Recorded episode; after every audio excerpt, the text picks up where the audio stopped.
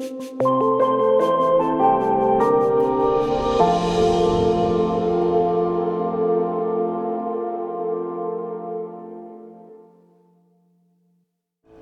Let's pray together. Thank you, God, for your awesomeness as we celebrate and lift up the name of Jesus in this place. May we experience, God, your power.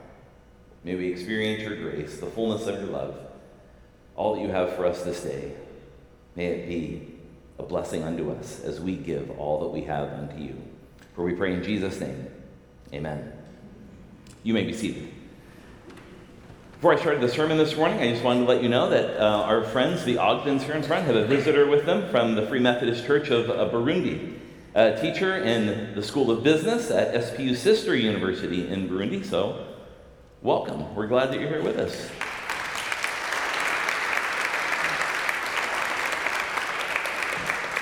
Thank you. It's always good to have people with us from around the world. It's a beautiful thing. Now, you've heard almost a year of sermons from me. For that, I apologize. You know, I grew up in Southern California in the 70s and 80s. And so surfing vernacular is a kind of common part of how I speak. But one of the other words I use awesome is awesome. And it's been pointed out to me a few times that I like that word awesome. True, I do. And today's sermon is about awesome. Now, I remember growing up, there were some awe inspiring moments I had. Moments that are just kind of jaw dropping, filled with awe. And so, at the risk of dating myself, I'm going to invite you into my cultural zeitgeist so you can see some of the references that I thought were awesome. And they're both on video. So, we're going to show you the first one. We got to make sure the audio is up so you get the sensation of the, one of the jaw dropping moments I ever saw in sports as a young person.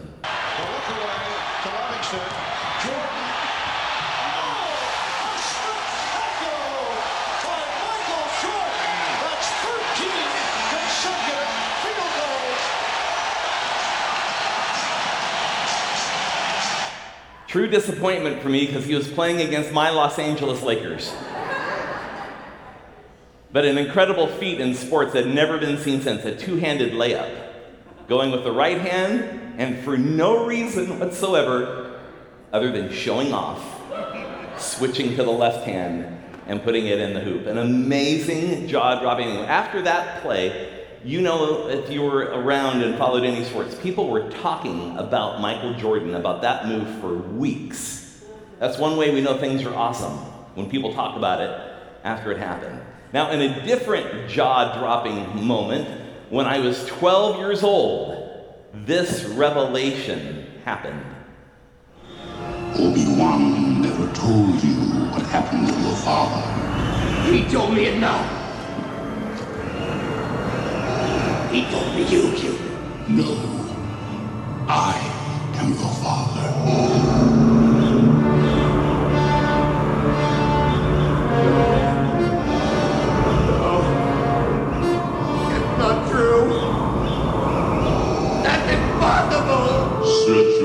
Know it to be true.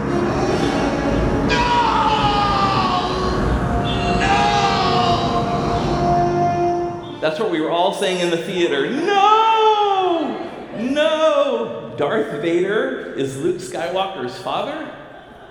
Spoiler alert. For a movie that's 43 years old. Princess Leia is Luke's sister, by the way. You didn't know, sorry to ruin it for you.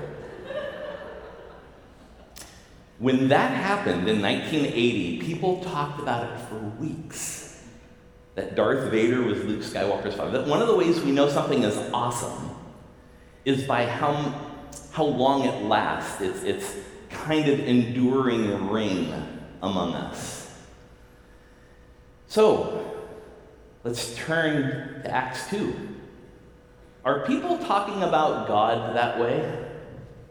with that sense of awesomeness, that sense of power and manifestation, building off of what we talked about last week on Pentecost Sunday, that the Holy Spirit comes on the church and pours out this power upon the earliest church, 120 people gathered in a room in Jerusalem.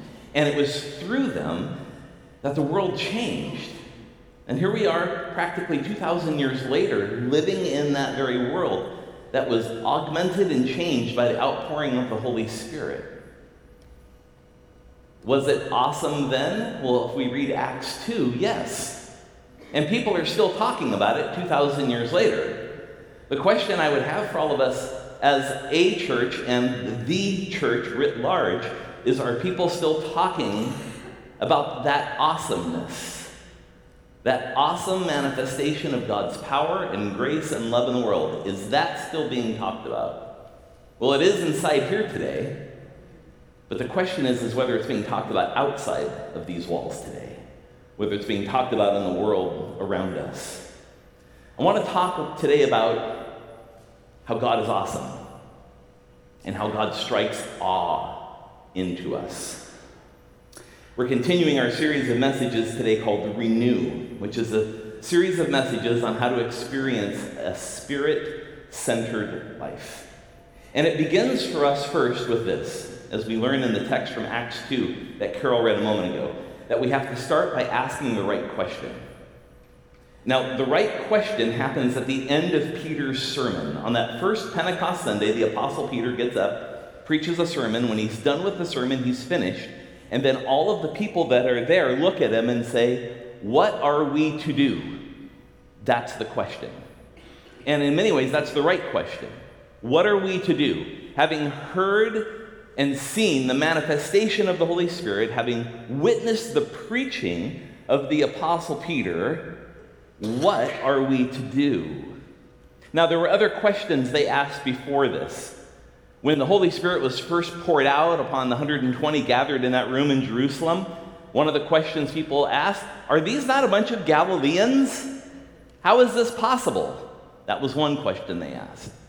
And then later on, they asked another question What does this mean? What does this mean? And now we get to their question at the end of Peter's sermon what are we to do? Asking the right question is everything.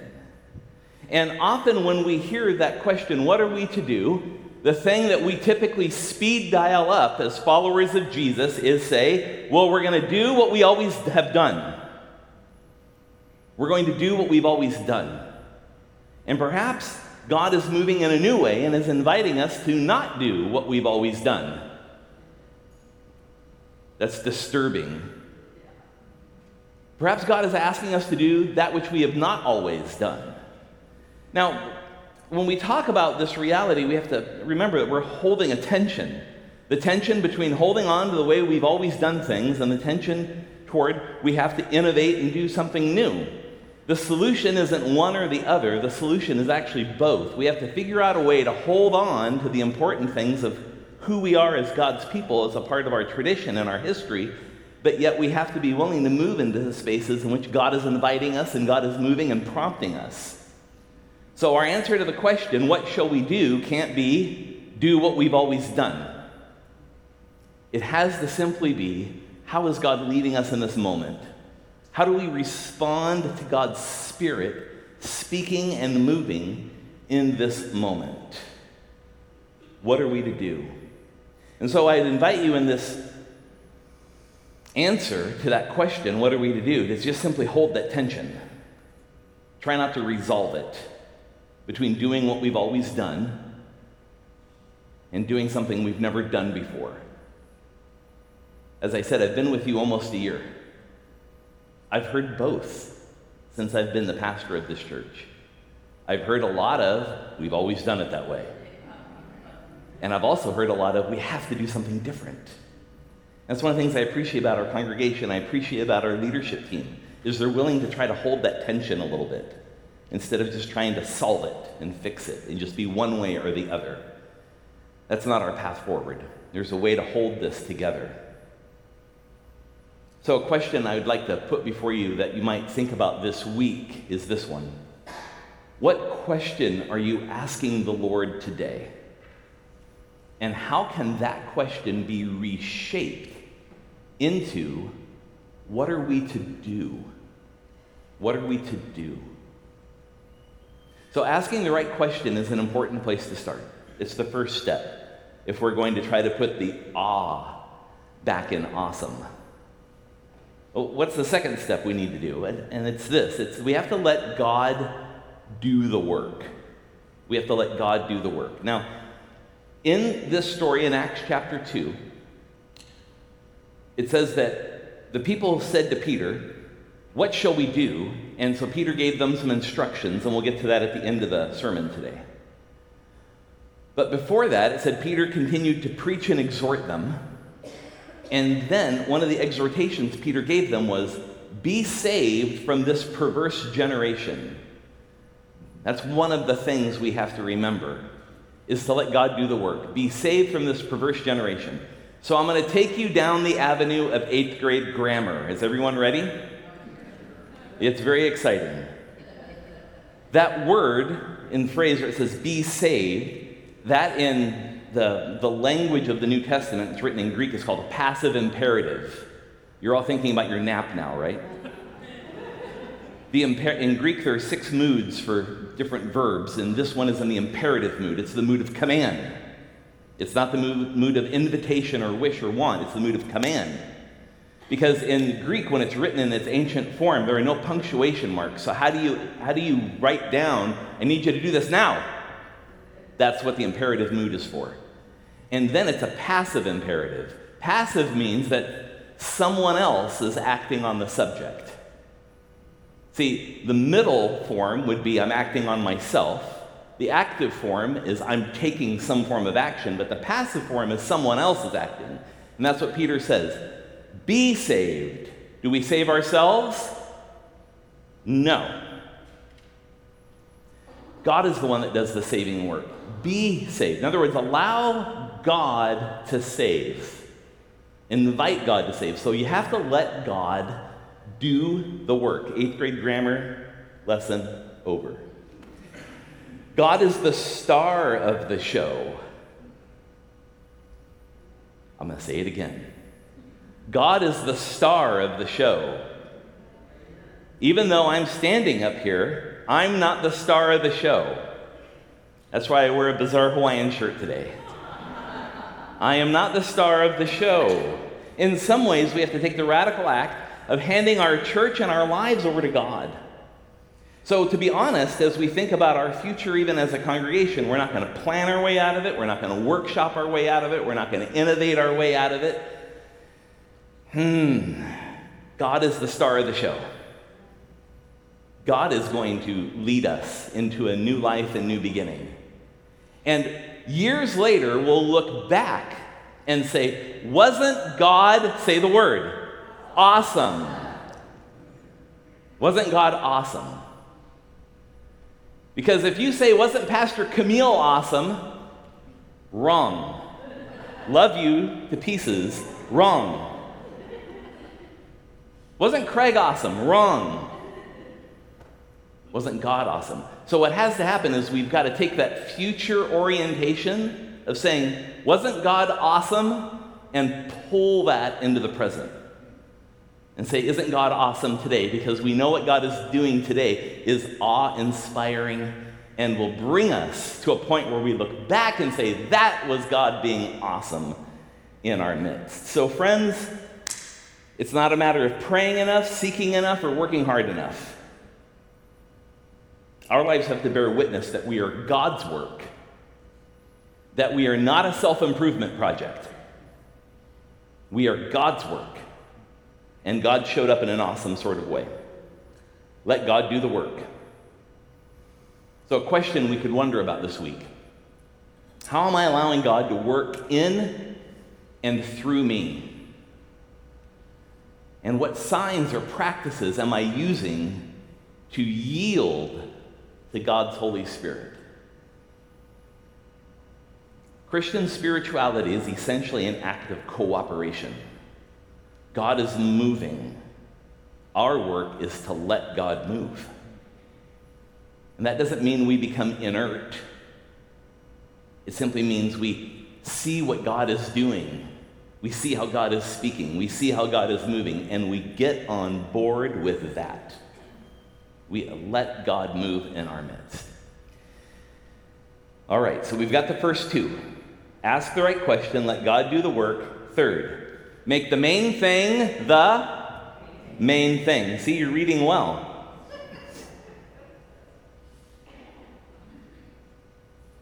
The survival of our church is not the main thing. You know that 10 years ago, three times as many people worshiped here on a Sunday. Some of you were here then. The survival of our church is not the main thing. Neither is getting more families, more children, or others to come here. That is not the main thing. That might be the fruit of the main thing, but it's not the main thing. I want to introduce to you a scholar I've gotten to know quite a bit over the last few years. This is Andrew Root. Teaches at Luther Seminary, teaches practical theology there. And Dr. Root has written a good number of books. One of them that I'm finishing up right now is called The Church in the Age of Decline, or Churches in the Age of Decline. And here is what Dr. Root writes about this idea of not letting the main thing be the main thing. He says most denominational churches and congregations have succumbed to the temptation to make themselves the star of their own story. They've made themselves their own idol by holding their own survival. Next slide. Or growth, really the same thing, as their deepest longing. And Root writes this in parentheses Protestantism has become its own worst nightmare. That stings, doesn't it? It hurts somewhere like over here, I think. Sometimes it may hurt even right here. You see, the, the, the drive that the American Protestant church has to grow and to multiply and do all these things, much of that is grounded in American consumerism. It's not grounded in a theology that's rooted in the awesomeness of God. If you continue reading the book of Acts, it says again and again and again that God added to their number. They did not add to their own number, God added to their number. The awesomeness of God did the work. They did not. So what in the heck is the main thing? It's in Acts 2:42. Keep the main thing the main thing. Here's the main thing. They were continually devoting themselves to the apostles' teaching and to fellowship, to the breaking of bread, and to prayer. Very quickly. The early church devoted itself to the apostles' teaching. This is the place of Jesus' life, death, and resurrection in the church. How do we speak and proclaim the gospel of Jesus Christ? That's the apostles' teaching. Number two, it says fellowship. That's the Greek word koinonia. Heard it before? We have one of our adult classes is named koinonia. It's the Greek word for fellowship or community. It's actually a very difficult word to translate out of Greek into English because it's more than just being a community, it's about a community of deep relationships. It's about a level and a degree of intimacy together which has to do with the third thing they did, the breaking of bread. Now, some people think this is code language for that they had communion together. They likely did have communion, but it actually literally meant they ate meals together. In the ancient world, to sit down and have a meal with another person was an intimate act. It wasn't a distant act, it was an intimate act. Matter of fact, Jews would never eat a meal with Gentiles because they considered it would make them unclean. Who you ate with told a story about who you were. Who you ate with told a story about who you were. And so they broke bread together. That's who they were. And the last thing they did, they prayed. Number four. Acts chapters 1 and 2 and onward tell us about how the early Christians would pray in the Jewish temple every day. They devoted themselves to prayer. That's the main thing. The main thing is actually four things. They devoted themselves to the apostles' teaching, to fellowship, to the breaking of bread, and to prayer. So here are the questions, or the question I'd like you to wonder about this week. How am I, or are we, holding the apostles' teaching, fellowship, meals, and prayer? in balance. How are we holding those four things in balance? So, my friends, if we let God do the work because we've asked the right question and we keep the main thing the main thing, the Holy Spirit brings the awe. It says in Acts chapter 2, verse 43 this. Everyone kept feeling a sense of, what's the word, everyone, in small print? Ah. Everyone kept feeling a sense of ah. And many wonders and signs were taking place through the apostles. Ah. Just soak it in for a minute. Ah. Not ah. Awe jaw dropping wonder, amazement. As we read about last week in the earlier part of Acts 2, the people watched what was going on and they were bewildered. They were so awestruck by how God was moving in their midst. It says in verse 43 of Acts chapter 2 that the apostles were doing many wonders and signs. We talked last week about how the outpouring of the Holy Spirit was about a supernatural manifestation of God's Spirit in the world. So typically, as soon as you hear the pastor say supernatural, you're like, oh, well, that means like that weird Pentecostal stuff, right? Everyone speaking in prophecy and in tongues and everything. Yes, but supernatural manifestations of mercy, justice, compassion, faith, these are all gifts of the Holy Spirit that supernaturally manifest themselves through people's lives and the life of the church. It's not a one size fits all. It's about the rich diversity of who God has made us to be and bringing that diversity to bear in the life of the church. In verse 44, it says they had all things in common. Oh, Americans. Oh, they had all, oh, they had all things in common. Oh, don't say that. The early Christians sold what they had and they pooled their resources together. Why? To make sure no one in their community was ever in need. That's a different way of living. Oftentimes, when we think about the way we give to the church or other places, we think about it in terms of philanthropy. It does have a nuance or a flavor of philanthropy, but it's born out of something else.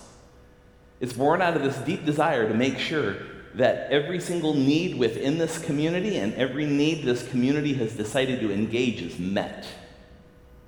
That's part of our awesome witness in the world that every need is met inside our community and out.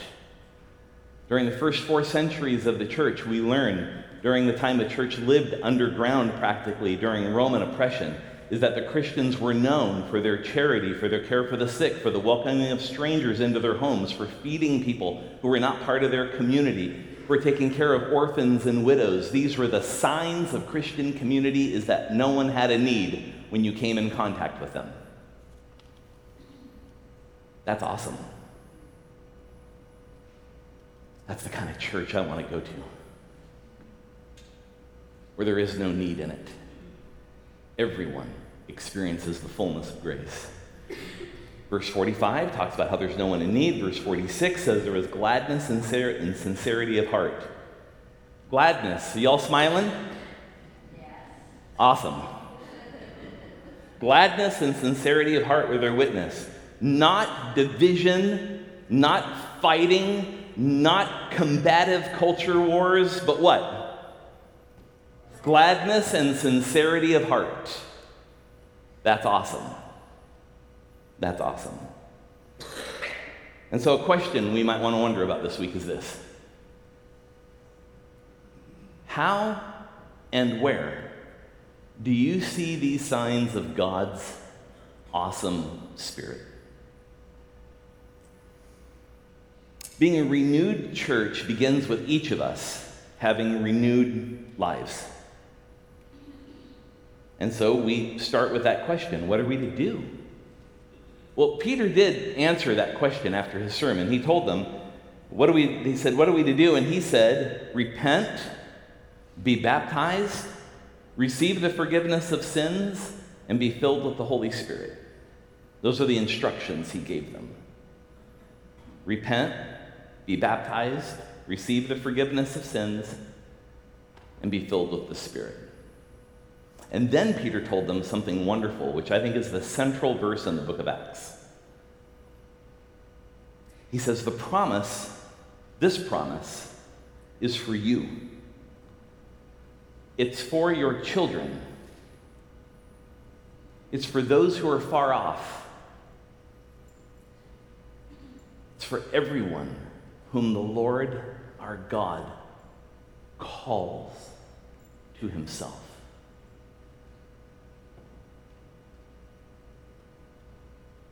Turn around just for a moment and look at the people in front of or behind you.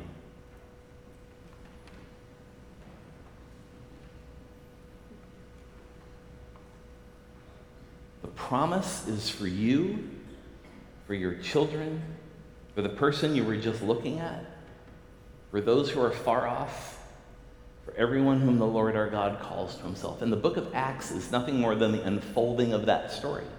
How that promise that was for you, for their children, for those who are far off, for everyone whom God will call himself. That's the story of the book of Acts. That's an awesome story. It's an awesome story. And it's our story.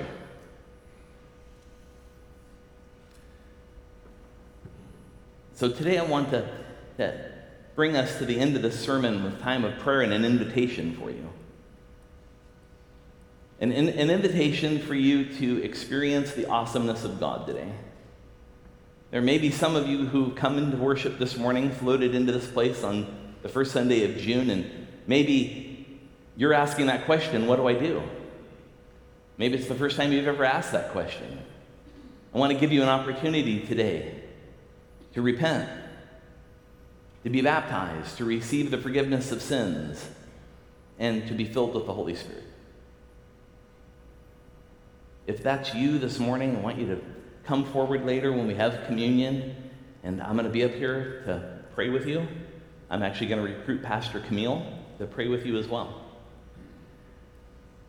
But there may be some of you here today that feel like you've repented You've been baptized, you received the forgiveness of sins, but you've never been filled with the Holy Spirit. You've never sensed that God has been free in your life to move and work, that fourth thing. And if you want prayer for that, we're here to pray with you as well. Just let us know if you are praying that prayer for the first time to accept Christ as your Lord and Savior, or if you're coming to say, I want to be filled with the Holy Spirit. Are you down with that? Awesome.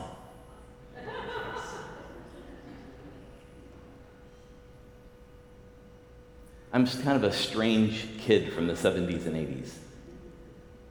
And there's a deep part of me that sometimes thinks you just got to open up the Bible and read it. Try it. What could happen? What could happen? What could happen? Let's pray together. God, we give you thanks for this gift of your Holy Spirit a gift that comes into our community and fills us and gives us grace and hope and life. We're so thankful for the Holy Spirit that's within us, within us as a community, within us as people, so that we might serve you now and always as we've been gifted by your grace.